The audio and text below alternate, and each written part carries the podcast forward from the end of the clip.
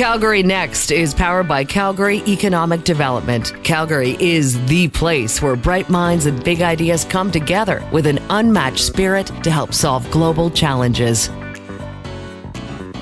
If you've lived in Calgary for a while, chances are you've crossed paths with our next guest in one way or another. Maybe you haven't shaken hands, but you've likely enjoyed one of his carefully prepared culinary masterpieces.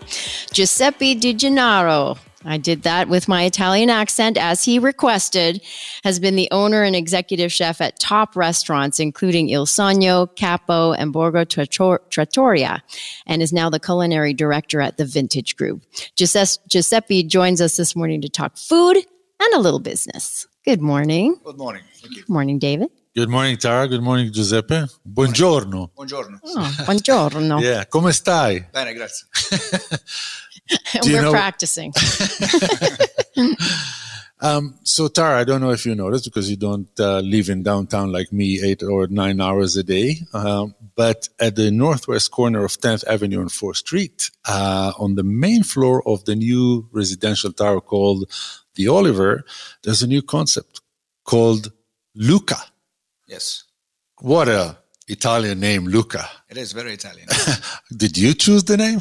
I didn't, no, but I, but I do enjoy the name. It's uh, well well sort of chosen for a restaurant. For sure. So Giuseppe, uh, you know, can you share with us the concept behind Luca? Because when I walked in, it wasn't just Luca. There was uh, many Lu- different Lucas. Yes. So uh, Luca is part of the Fleetwood group of restaurants. So meaning that in one location we actually have a multiple um, areas where you can actually dine. So we have a pizzeria, we have a lounge, we have a restaurant, as well as a coffee shop and a market with a deli. So you can actually grab food for each of those locations. Uh, they're all individually um, sort of um, how would you say it, uh, individually um, managed. Uh, so there's no cross kind of foods. You can't get pizza in the restaurant or the restaurant meal in the pizzeria. So they're all individually managed. Um, but you can get food anywhere in the location. So that's the, uh, that's the idea. So, is it just me or is the Italian food booming right now where you're seeing Italian restaurants everywhere? Is it, is it just me? Well, um, I hope not. I mean, I understand why. It's fabulous, well, but I think Italian food has taken a, dip at one point um, because uh, people got a little tired of the old Italian kind of fare, you know. Um, but things are coming back because Italian food has uh, reemerged as uh, a little more modern as well, and uh, but also Italian food nowadays um, looks into uh, different ways of appealing to today's crowd. So Italian food can be gluten free, vegetarian, it can be vegan, can be many things as well. Whereas before it was one straightforward. Oh, also in Italy or just in North America? Well, I think mostly in North America, but in Italy as well. In Italy as well, they, they, there's so many options now where the Italian, even the traditional recipes, are prepared in a way that can be either gluten free or uh, vegetarian way or uh, whichever. But so, I hear all the time that that people who who have gluten intolerance when they go to Italy and eat pasta or bread, they don't have the same reaction as they do in North America. I, I think it depends on the pasta that you. Mm. If you the flour, yeah, we're talking about pasta in general. Now, uh, keep in mind that uh, ninety percent of pastas made in Italy are made with Canadian flour. Really? Yes. That's from, shocking. From Manitoba. So, as a matter of fact, they call it Manitoba flour. Oh. Uh, so it's processed in Italy, but the difference that uh, you find in Italy is that uh, some of the uh, most of the pastas in Italy are produced in Italy, and they have their ways of you know ancient kind of methods of you know uh, manufacturing the pasta. Um, in North America, there's many brands that I won't mention uh, that are Italian owned but they have their factories in the States. So their process is much different. So mm. they might even use the same flour, but the process of making the pasta itself, it's different. So they might be a little more heavy on the gluten or um, maybe a little more over processed. Uh, the Italian way is a little bit less. Well, we switched completely to Italian flour because of that, because my wife is gluten intolerant. Yes. And after we had Anna, my nephew's wife from Italy that I introduced to you, yes. came and she said, What is this flour? and since then we switched completely to Italian. Uh, which Italian flour from Manitoba. Yeah. well, keep in mind there is a certain percentage of Italian yeah. flour produced yeah. in Italy as well. It's a small yeah. percentage. You know, you got to think that Italy itself as a country fits into Alberta probably about twelve times. So the production of uh, wheat in Italy, it's it's minor. So, going back to uh, Tara's question about the flourishing of uh, the Italian food in North America, do you think that has to do with the advancement of the Italian wines in the last decade and a half? I think so too. Yes, uh, I think. Um, it, I would say Italy is, is one of the great marketing kind of nations in the world. They know how to market their products very well, whether it's uh, cuisine, whether it's wine or fashion, wh- whatever the case may be, they really know how to market that to the world. So I think lately the wines coming out of Italy have much improved since uh, they, you know, the years before. And but they also come with a very good uh, marketing project, and that's you know, there's nothing better than drinking Italian wine with Italian food. So that has brought them together again. So we've seen a lot of Italian food food reemerging on on the scene quite a, quite a bit for sure. We're here with Giuseppe Di Gennaro, who's the executive chef and culinary director at the Vintage Group. So, for those people out there who are not familiar with the Vintage Group, can you tell us about the different restaurants that Vintage has? Okay, so Vintage Group has, I don't know all the restaurants by heart now, but quite a few. But it, they have, of course, the, the historical uh, Vintage Chop House mm-hmm. on 11th Avenue um, but also uh, Chairman's um, Steakhouse. Well, steakhouse that, that's in the southeast. In the southeast as well. Um, Rendezvous, uh, Alvin's. Um, they have a couple of sort of uh, pubs as well, like Royal Exchange, uh, Toro Bravo, which is a Mexican kind of um, themed uh, uh, eatery. Um, there's many more. There's about probably about a dozen places that under the vintage umbrella. Um, so um, they do, you know, a great job at it. They provide different different uh, concepts to the public. So it's uh, it's a great company to, you know, to visit. Giuseppe, you, have been in, in Calgary for three decades, more or less. Yes, more or less. more or less, yes. and you've been through uh, the names of the restaurant that Tara mentioned: Il Sogno, Capo, Borgo, Cotto, to name a few. Yes. How did you how do you see the change in the culinary scene in Calgary from 1990 to today? Well, it's changed quite a bit. Uh, I think just the uh, uh, the simple um, purchasing that has changed, for instance, you know, of products. Uh, I remember in '99 uh, when we started the project of Del Sogno, um, we I remember to, to, have arugula on the menu was like uh, you had to place a special order so you, you know, to have your supplier had to needed two weeks prior to get the arugula into Cal- Calgary. So it, it has changed now. Arugula is everywhere, you know, and uh, so it really has progressed from zero to you know 60 really mm-hmm. like, uh, in a in a heartbeat really. Uh, italian food has changed quite a bit. I think the palate of people has changed as well. It's not just the food itself but in the way people eat. Uh, we all know italian food the mediterranean diet. It's it's one of those uh, you know best sort of um, uh, cuisines uh, that people enjoy eating whether it's italian spanish moroccan you know it's it's very healthy. It's and um, we live in a world today where health is, thank God for that, uh, health is a, a, priority for a lot of people. So it's uh, it's nice that Italian food can be, intru- you know, involved in in in, in that uh, sort of uh, concept as well. What started your love of cooking? You know, I started uh, when I was being little, Italian. In Italian, yeah. yes. Well, that's, that'll yeah. start. That's a good start. that's a plus, exactly. Yeah. I mean, it's. I started when I was a small kid because I used to go to school, and uh, um, you know, elementary school and stop in at uh, um, families' uh, restaurants where they used to make pizzas and stuff. I used to help out. So that's how it started. Um, I really, I, I, was doing it just because it was family kind of business.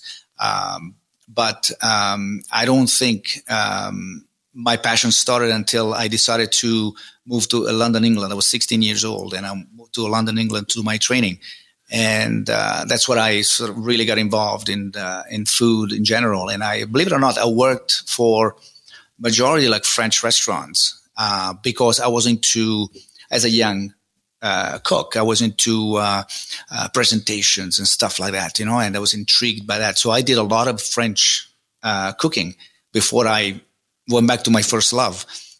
So, um, and that's when I um, opened Il Sogno in uh, year 2000. Uh, that's exactly what I did. I actually turned Italian cuisine and mixed it with French presentations, and so we had a, a brand new way of uh, presenting Italian food. That was a great, uh, and it was a great success as well in Calgary. So, yeah, that's how it started, really. But uh, our guest this morning is Giuseppe Di Gennaro, Executive Chef and Culinary Director of Vintage Group. Giuseppe, we have to take a short commercial break. Calgary Next is powered by Calgary Economic Development. Calgary is the place where bright minds and big ideas come together with an unmatched spirit to help solve global challenges. Calgary Next is powered by Calgary Economic Development. Calgary is the place where bright minds and big ideas come together with an unmatched spirit to help solve global challenges. We are back with Giuseppe Di Gennaro, Executive Chef and Culinary Director of Vintage Group. So, Giuseppe, I have to ask you a question. Um, who is a better cook, your mom, uh, your sisters, or you? Why would you put him on the spot like yeah. that? you know, I, I can because they don't listen. You can't say anything but your mom. They, they, they don't speak English, oh, so okay. I, I, can freely just say that I am the better cook. um, well, you know, they, they, they're good cooks in their own ways. They're home cooks. Uh, their flavors are fantastic. I have I have four sisters and a brother, uh, so and they all mm. pretty much all cook. Uh, it's just in their genes, you know. But uh, um, I think they would uh, probably not perform very well in a, in a professional kitchen, a commercial kitchen. But at home, they do make great meals. So, is there the, the Gennaro Olympics? Uh, who's the best? Cook? No, you know, I, I, I remember um, I, have been in the business a long time, and I remember one time when I first actually opened Il Sogno, I called my dad and said, "I'm going to open a restaurant." And my dad, that's how much attention he paid to what I was doing in life. and he said to me, Really? He said, Who's going to cook? that's what he said. That I am. He said, Do you cook? Yeah, so yes.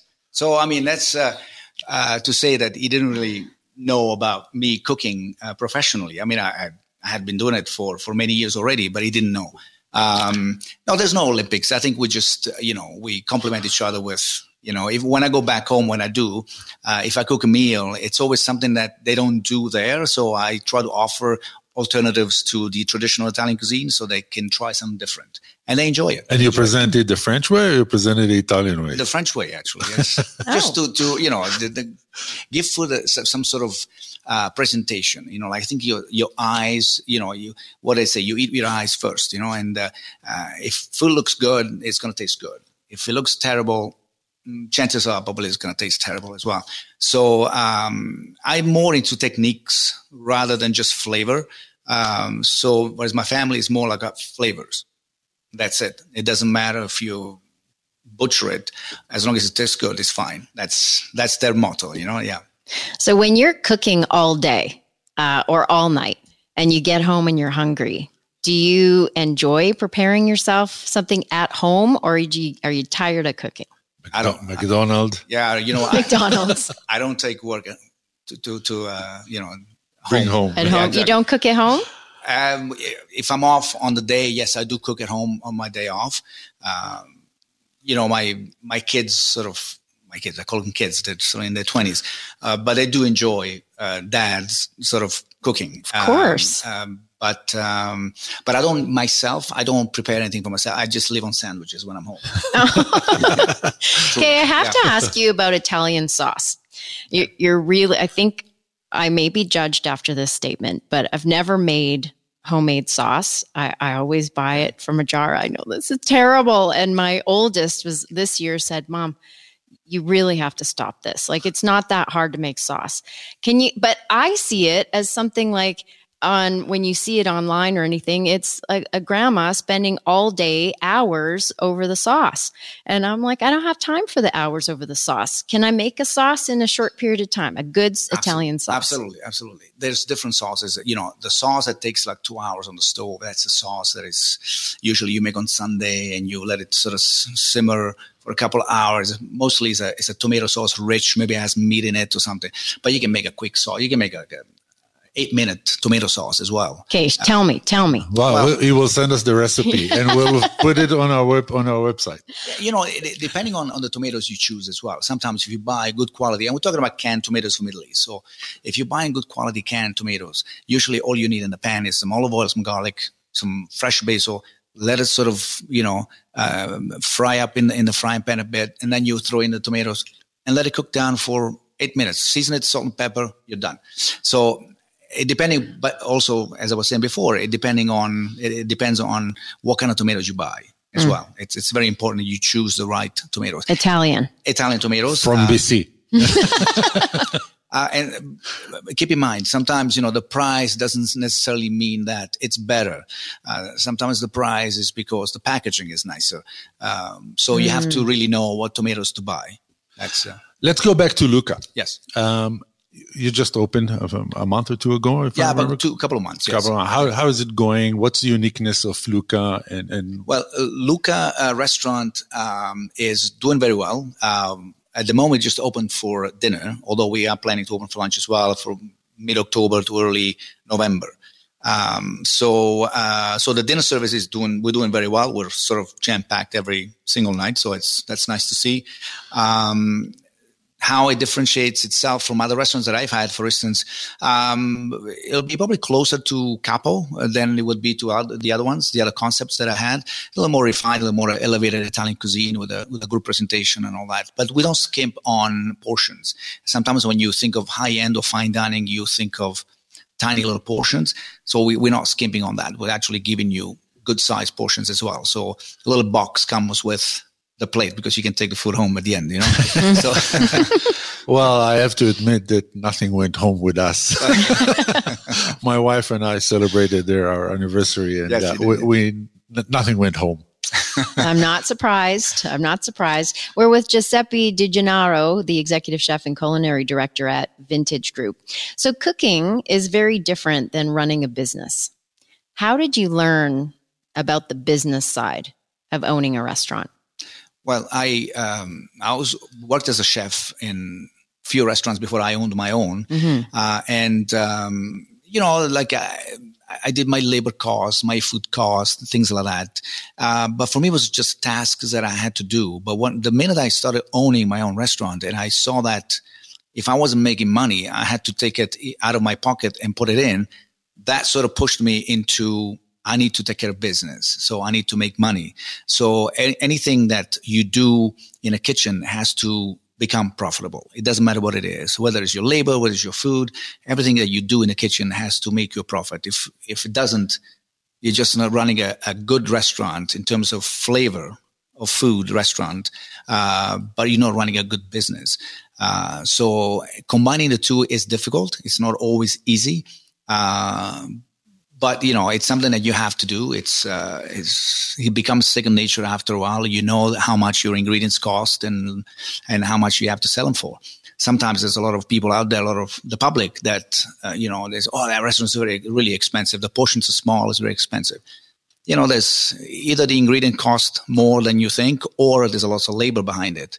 So either way, or maybe the rent is just too high, and then mm. you know what I mean. There's a lot of those factors you have to to sort of counter in. So Giuseppe Tara mentioned um, Capo, um, Borgo, uh, Cotto. Um, I've done in I've dined in all three.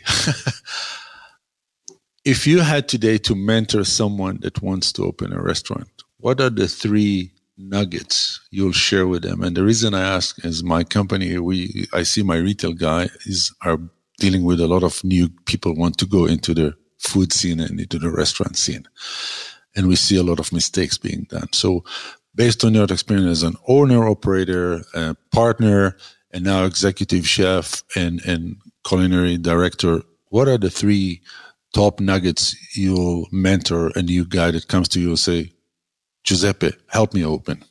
Well, I, I, think first of all, it's it's important to have a certain amount of experience. Um, I should be the last one to talk. I mean, I opened my restaurant, my first restaurant here in Calgary. That my experience wasn't that great. Uh, I mean, it was there, but I didn't have the experience I have today. Uh, so have some sort of experience in the kitchen is number one. Um, it, whether you are a uh, front of house man or, or a chef, you should have food cooking experience. Um, and I think uh, knowing your costs very important because, as I said before, running a business, it's important that you what you buy, you have to sell at a certain price because if there's no profit, you have nothing. Um, but also, you know, prepare to uh, to work hard. Uh, it's it's one of those businesses that if you are in nature, you are a lazy person, don't enter the restaurant business. it's not for you. I mean, it really, I mean, it's just not, you know, I, I'm, I'm being pushed in, into taking days off you know, mm. uh, by the vintage CEO himself. You know, he says, Giuseppe, you got to take time off. You're working too hard. Uh, you know, I. He doesn't know you well. well exactly. you know, I've been working out for the last three months, and I just last week I took my first day off. Uh, so I've been working seven days a week, uh, like 12 to 16 hours a day. Why do I do that? Because I think, because it's in me, I don't see anything wrong by doing it. Uh, I just want the team that I that I'm training to be good at it before I depart, before I say, okay, I'm taking a day off. You're okay on your own. If you're not comfortable, you need to make sure that that comfort zone appears or you develop that comfort zone. Um, so, you know, the, the, the main things is to know what you're doing to begin with. And also, uh, it's not just about what you like. You know, like don't feed your ego, you're feeding people.